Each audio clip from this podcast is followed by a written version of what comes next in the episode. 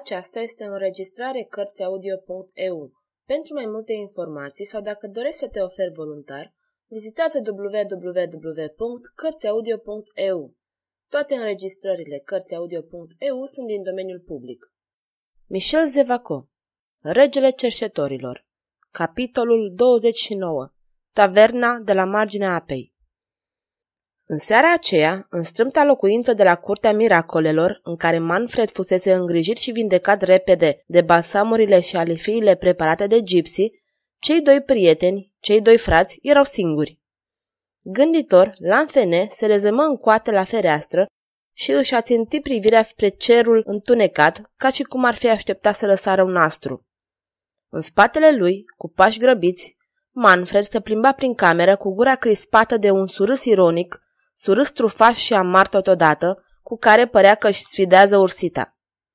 De când cu întâmplarea invadării Luvrului, de la acel moment epic în care Lanthene l-a purtat pe brațele sale pe Manfred sângerând, ei nu și-au spus nimic despre subiectul care îi preocupa pe amândoi. Dar erau obișnuiți să-și citească sincer în priviri. Lanthene știa că gândirea fratelui său se războia într-o strădanie teribilă în fiecare clipă împotriva unei iubiri imposibile și biruitoare. Manfred știa că Lanthene nu cugeta decât la mijloacele de a-l vindeca. Tăceau, dar simțeau că venise ceasul în care ar trebui să-și vorbească. La ce te gândești? Atacă Manfred cu o nerăbdare prost disimulată. Nu este o seară de făcut astronomie. Privește cerul. E destul de întunecat. E destul de potrivnic. Unde sunt stelele? Se ascund sărmanele. Manfred. Ei da, pe coarnele lui Lucifer. Se pare că însuși cerul îmi refuză milostenia unui surâs. Își reluă plimbarea sa cadată.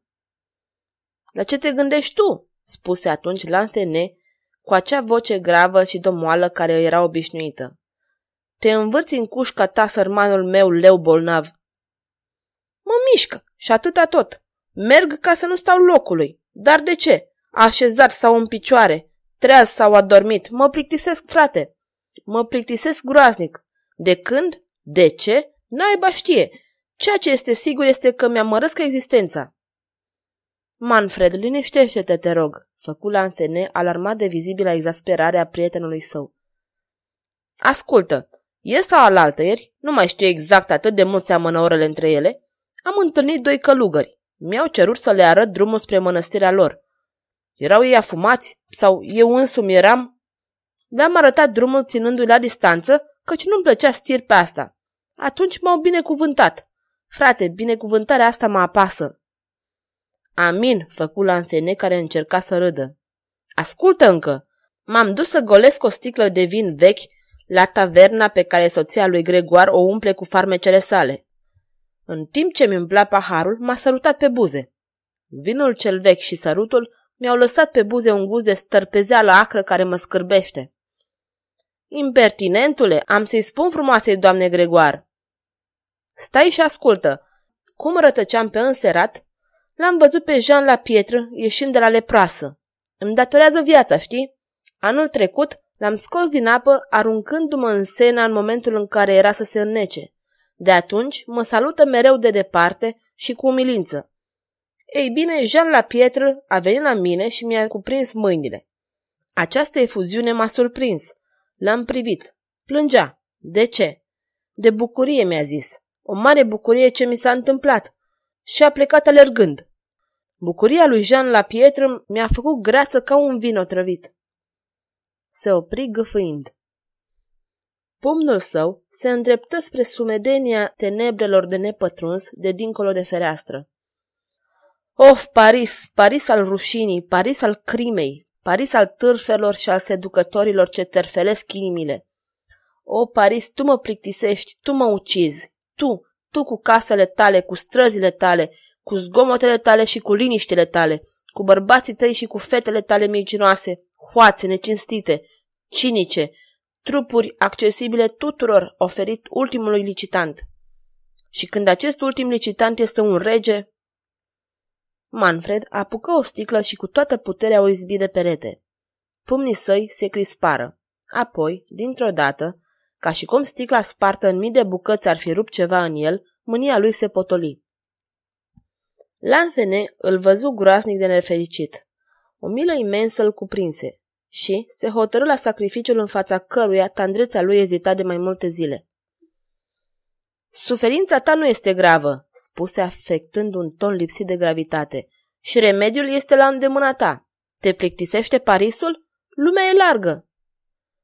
Ce spui? făcu Manfred tresărind. Că ești liber, frate, că nu ești legat ca mine nici de obligații, nici de afecțiuni.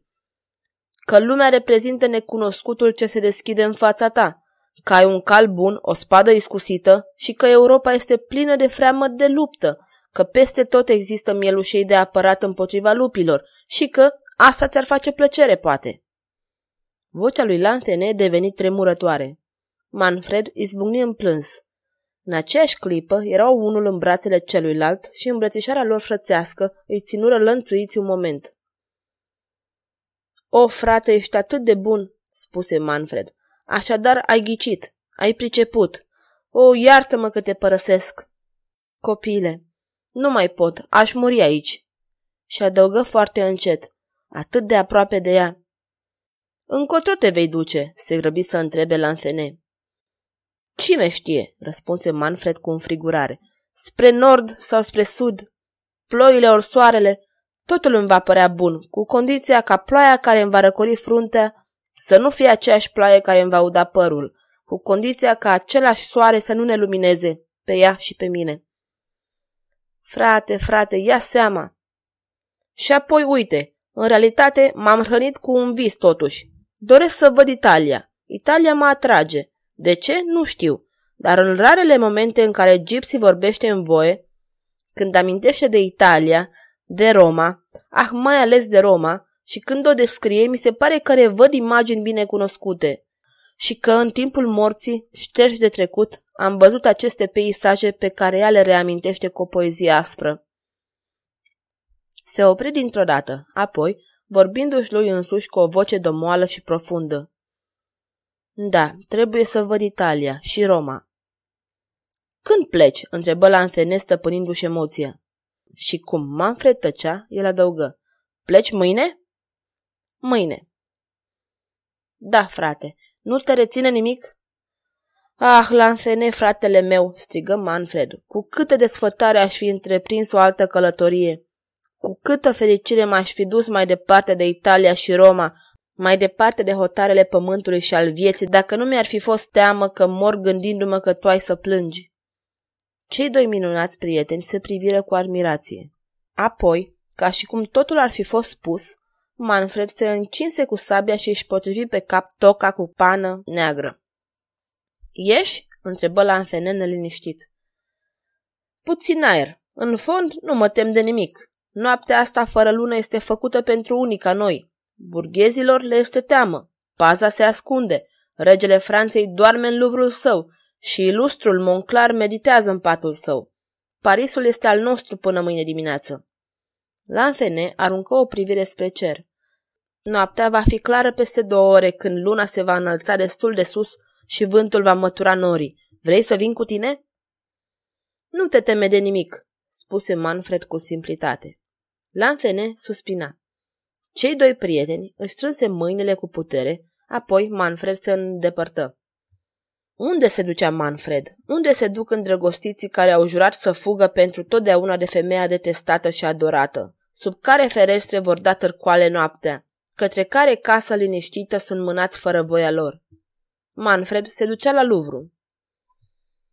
Oh, Gilet pe care o îndrăgise cu atâta încredere și ardoare, cu o tandrețe atât de profundă și atât de ingenuă. Se ducea așadar să-și o scoată de la inimă. Se ducea deci să-i arunce din îndepărtare un adio etern. O disprețuia cu trufie. Se vânduse pentru un titlu și el se ducea către ea spre umbra marelui palat, unde dormea ea. Mergea într-acolo fără scop, fără speranță, cu singura dorință de a fi un pic mai aproape de ea pentru o oră. După care totul s-ar sfârși. Dar de ce? După care ar fugi, ar înăbuși această iubire fără sens. După aceea. Cum reflecta la aceste lucruri triste, ajunse în fața luvrului, impozant și sumbru. Se opri. Ochii săi pătrunseră întunericul nopții. Privirea sa cerceta aceste ziduri în spatele cărora se afla tot ceea ce el iubea și tot ceea ce el ura. O femeie, un bărbat. Acum, întreaga sa viață se mărginea între acești doi poli care, rând pe rând, îi atrăgeau irezistibila gândire. Gilet, regele. În liniște, începu să facă în conjurul Luvrului și izbuti să ajungă la malul apei. Privirea lui sclipitoare căuta către ferestrele luminate. Le zări. Departe, dincolo de grădini, două ferestre străluceau palid, cu o lumină licărind ca un surâs ironic. De ce să fie avut dintr-o dată Manfred convingerea că aici, în această cameră luminată, se găsea regele? Într-adevăr, îl văzu. O văzu pe Gilet. Regele se apropia de ea, o strângea în brațele sale și ea, ea dădea dovadă de un orgoliu abject, lăsându-se strânsă în brațe de acest amant care era regele. Scena aceasta pe care o imaginase cu o putere de creație demnă de invidie îl tortura pe Manfred. Pumnul său se înălță către aceste ferestre și o insultă țâșni de pe buzele sale. Apoi, dintr-o dată, în această clipă a nopții, în imensa tristețe ce cădea din cerul întunecat și cutreierea valurile negre, mânia lui se domoli. Durerea îi cuprinse inima și a avut spaima unei existențe îngrozitor de seacă pe care o trăia. Acum, singur. Singur pentru totdeauna, departe de ea. O, gilet, murmură încet și își întoarse privirea umbrită de o lacrimă. Chiar atunci, norii groși ce alergau pe cer păreau că se destramă. O rază de lună lumina cu putere peisajul Parisului de altă dată. O barcă aluneca în josul Senei. O barcă la o asemenea oră era un eveniment extraordinar și poate de temut. Dintr-un salt, Manfred se ascunse în umbra plopilor seculari ce foșneau deprimant. De acolo privea barca ce înainta pe ape. Trei vâslași o manevrau de grabă cu putere și siguranță. Un bărbat tânăr era așezat la pupă. Barca trecuse de Manfred și aborda aproape în fața barăcii de scânduri, pe care am semnalat într-un capitol precedent. Obișnuiții tavernei de barcagi, gândi Manfred. Dar în acest moment, omul care stătuse la pupa bărcii se ridică să sară pe taluz. Se afla la 15 pași de Manfred. Acesta îl recunoscu. Mm, domnul marchiz de Sansa, murmură. Iată foarte exact ce se petrecu chiar în acest moment. Manfred arunca ochii spre ferestrele luminate, unde și închipuia că se găsea regele și Gilet. Apoi, cu aceeași mișcare involuntară, această privire se muta asupra lui Sansac. În timp ce privea, întreaga furie acumulată în inima lui Manfred se răsfrânse asupra lui Sansac. Cedând unei provocări violente și iraționale, se avântă în plină lumină și cu vocea aspră și mușcătoare, ce îl caracteriza atunci când o emoție mai tandră nu-i o frângea, strigă insultându-l. Salut și onoare domnului marchiz de Sansac, floarea nobleței! Marchiză, ce fată ați mai răpit în seara asta? O, nu pentru dumneavoastră, pentru stăpânul vostru. La ce preț? François e generos? Deodată ușa tavernei se deschise. Pe el, pe el!" strigară niște voci. În același timp, vreo 12 oameni se năpustiră cu un mare zângănit de arme. Cu un gest, Sansac arătă spre Manfred. Drace!" răgni acesta. Gentilomii ăștia sunt mai lași decât bănuiam!" Și trăgându-și sabia cu un soi de bucurie sălbatică. Uite în sfârșit o ocazie să fac marea mea călătorie la care visam. Adio, fratele meu Lanfene! Omorâți-l, omorâți-l! urlară glasurile. Asta și vreau, răspuse Manfred izbucnind în râs. Și sabia lui început să se răsucească în aer amenințătoare. Tâlharii se învârtiră în jurul lui Manfred. Un strigăt înnăbușit, încă unul, o exclamație de turbare, un blestem, însemnau tot atâtea răni. Cu calm, Manfred înainta către curtea țiglăriei, socotind că printre cotloanele și ungherele fabricii de țigle putea găsi un loc propice unei apărări disperate. Înainta și drumul pe care îl urma era însângerat. Patru dintre agresori căzuseră morți dintr-o dată, marcând drumul cu sinistre puncte de reper. Tâlharii uimiți atacau cu mai puțină îndrăzneală. Continuau să strige. Pe el! Pe el! Dar deja se țineau la o distanță respectuoasă. Repeziți-vă, repeziți-vă odată, mizerabililor! vociferă Sansac. dar cel care se repezea era Manfred. Șocul a fost înspăimântător. Sabia se roti, șuieră, lovi din față și din coaste. Căzură trei oameni. Sunteți un bandit prost, strigă Manfred lui Sansax spumegând. Nu știți să vă alegeți asasinii de meserie. Încă unul, cu ăsta face opt. Era adevărat, opt dintre tolhari zăceau pe nisip din loc în loc. Ceilalți fugiră în toate direcțiile. Sprijinit pe sabie, Manfred izbucni în râs homeric, dar doi oameni înaintară în acel moment aproape de Sansac. Râdeți, marchize, dar râdeți de mine, făcu el. Nu vei mai râde mult timp, bombăni Sansac, care, foarte curajos, înaintă atunci cu sabia ridicată asupra lui Manfred. Acesta aruncă o privire în jurul lui. Se văzu lângă o căsuță pe care o înconjura o grădiniță împrejmuită cu ziduri. Zidul era străpuns de o portiță. Manfred se rezămă de această portiță căci cei doi oameni care înaintau, care tocmai se iveau, le scortau pe Sansac cu sabia scoasă, atacând pe tăcute cu o înverșunare rece. Trioul este complet, strigă Manfred cu vocea lui de trâmbiță. Îmi și ziceam, nu văd decât pe unul dintre cei trei mișei. Bună seara, domnule de se, hoț de fete! Bună seara, domnule la șantenerii, bandit cu blazon! Ei, dragii mei, am omis oare să vă restitui vreo monedă? Curaj, din nou la atac, urlă la șantinerii. Cinci sau șase dintre asasinii plătiți, văzând pe cei trei gentiliomi că atacă, se năpustiră și ei. În acest moment, Sansac căzu cu greutate fără niciun geamăt. Ese și la șantinerii scoaseră un strigă de furie. Drace! Hoților! Ucideți-l! Ucideți-l! Manfred se găsea în fața a șapte săbii. În fruntea agresorilor, la șantinerii și Ese. Susținuți de prezența gentilomilor, tâlharii atacau cu frenezie. Sabia lui Manfred para, nu mai lovea, abia ajungea să pareze. Au fost câteva secunde de luptă tăcută și feroce. Manfred se văzu pierdut. Un surâs straniu se răspândi pe buzele sale, poate un surâs de satisfacție.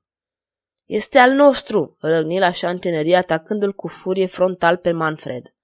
Lovitura nimeri în gol și la șantinerii scoase o înjurătură oribilă de furie. Manfred tocmai dispărea. Poarta de care se sprijinise Manfred s-a deschis dintr-o dată. Instinctiv, simțind spațiul din spatele lui, se dădu înapoi și trecu pragul porții, menținându-și adversarii pe respect. De îndată, poarta fusese închisă din nou. Urlete, strigăte, vociferări. Și, în grădiniță, sub clarul de lună, Manfred se înclină în fața unei femei.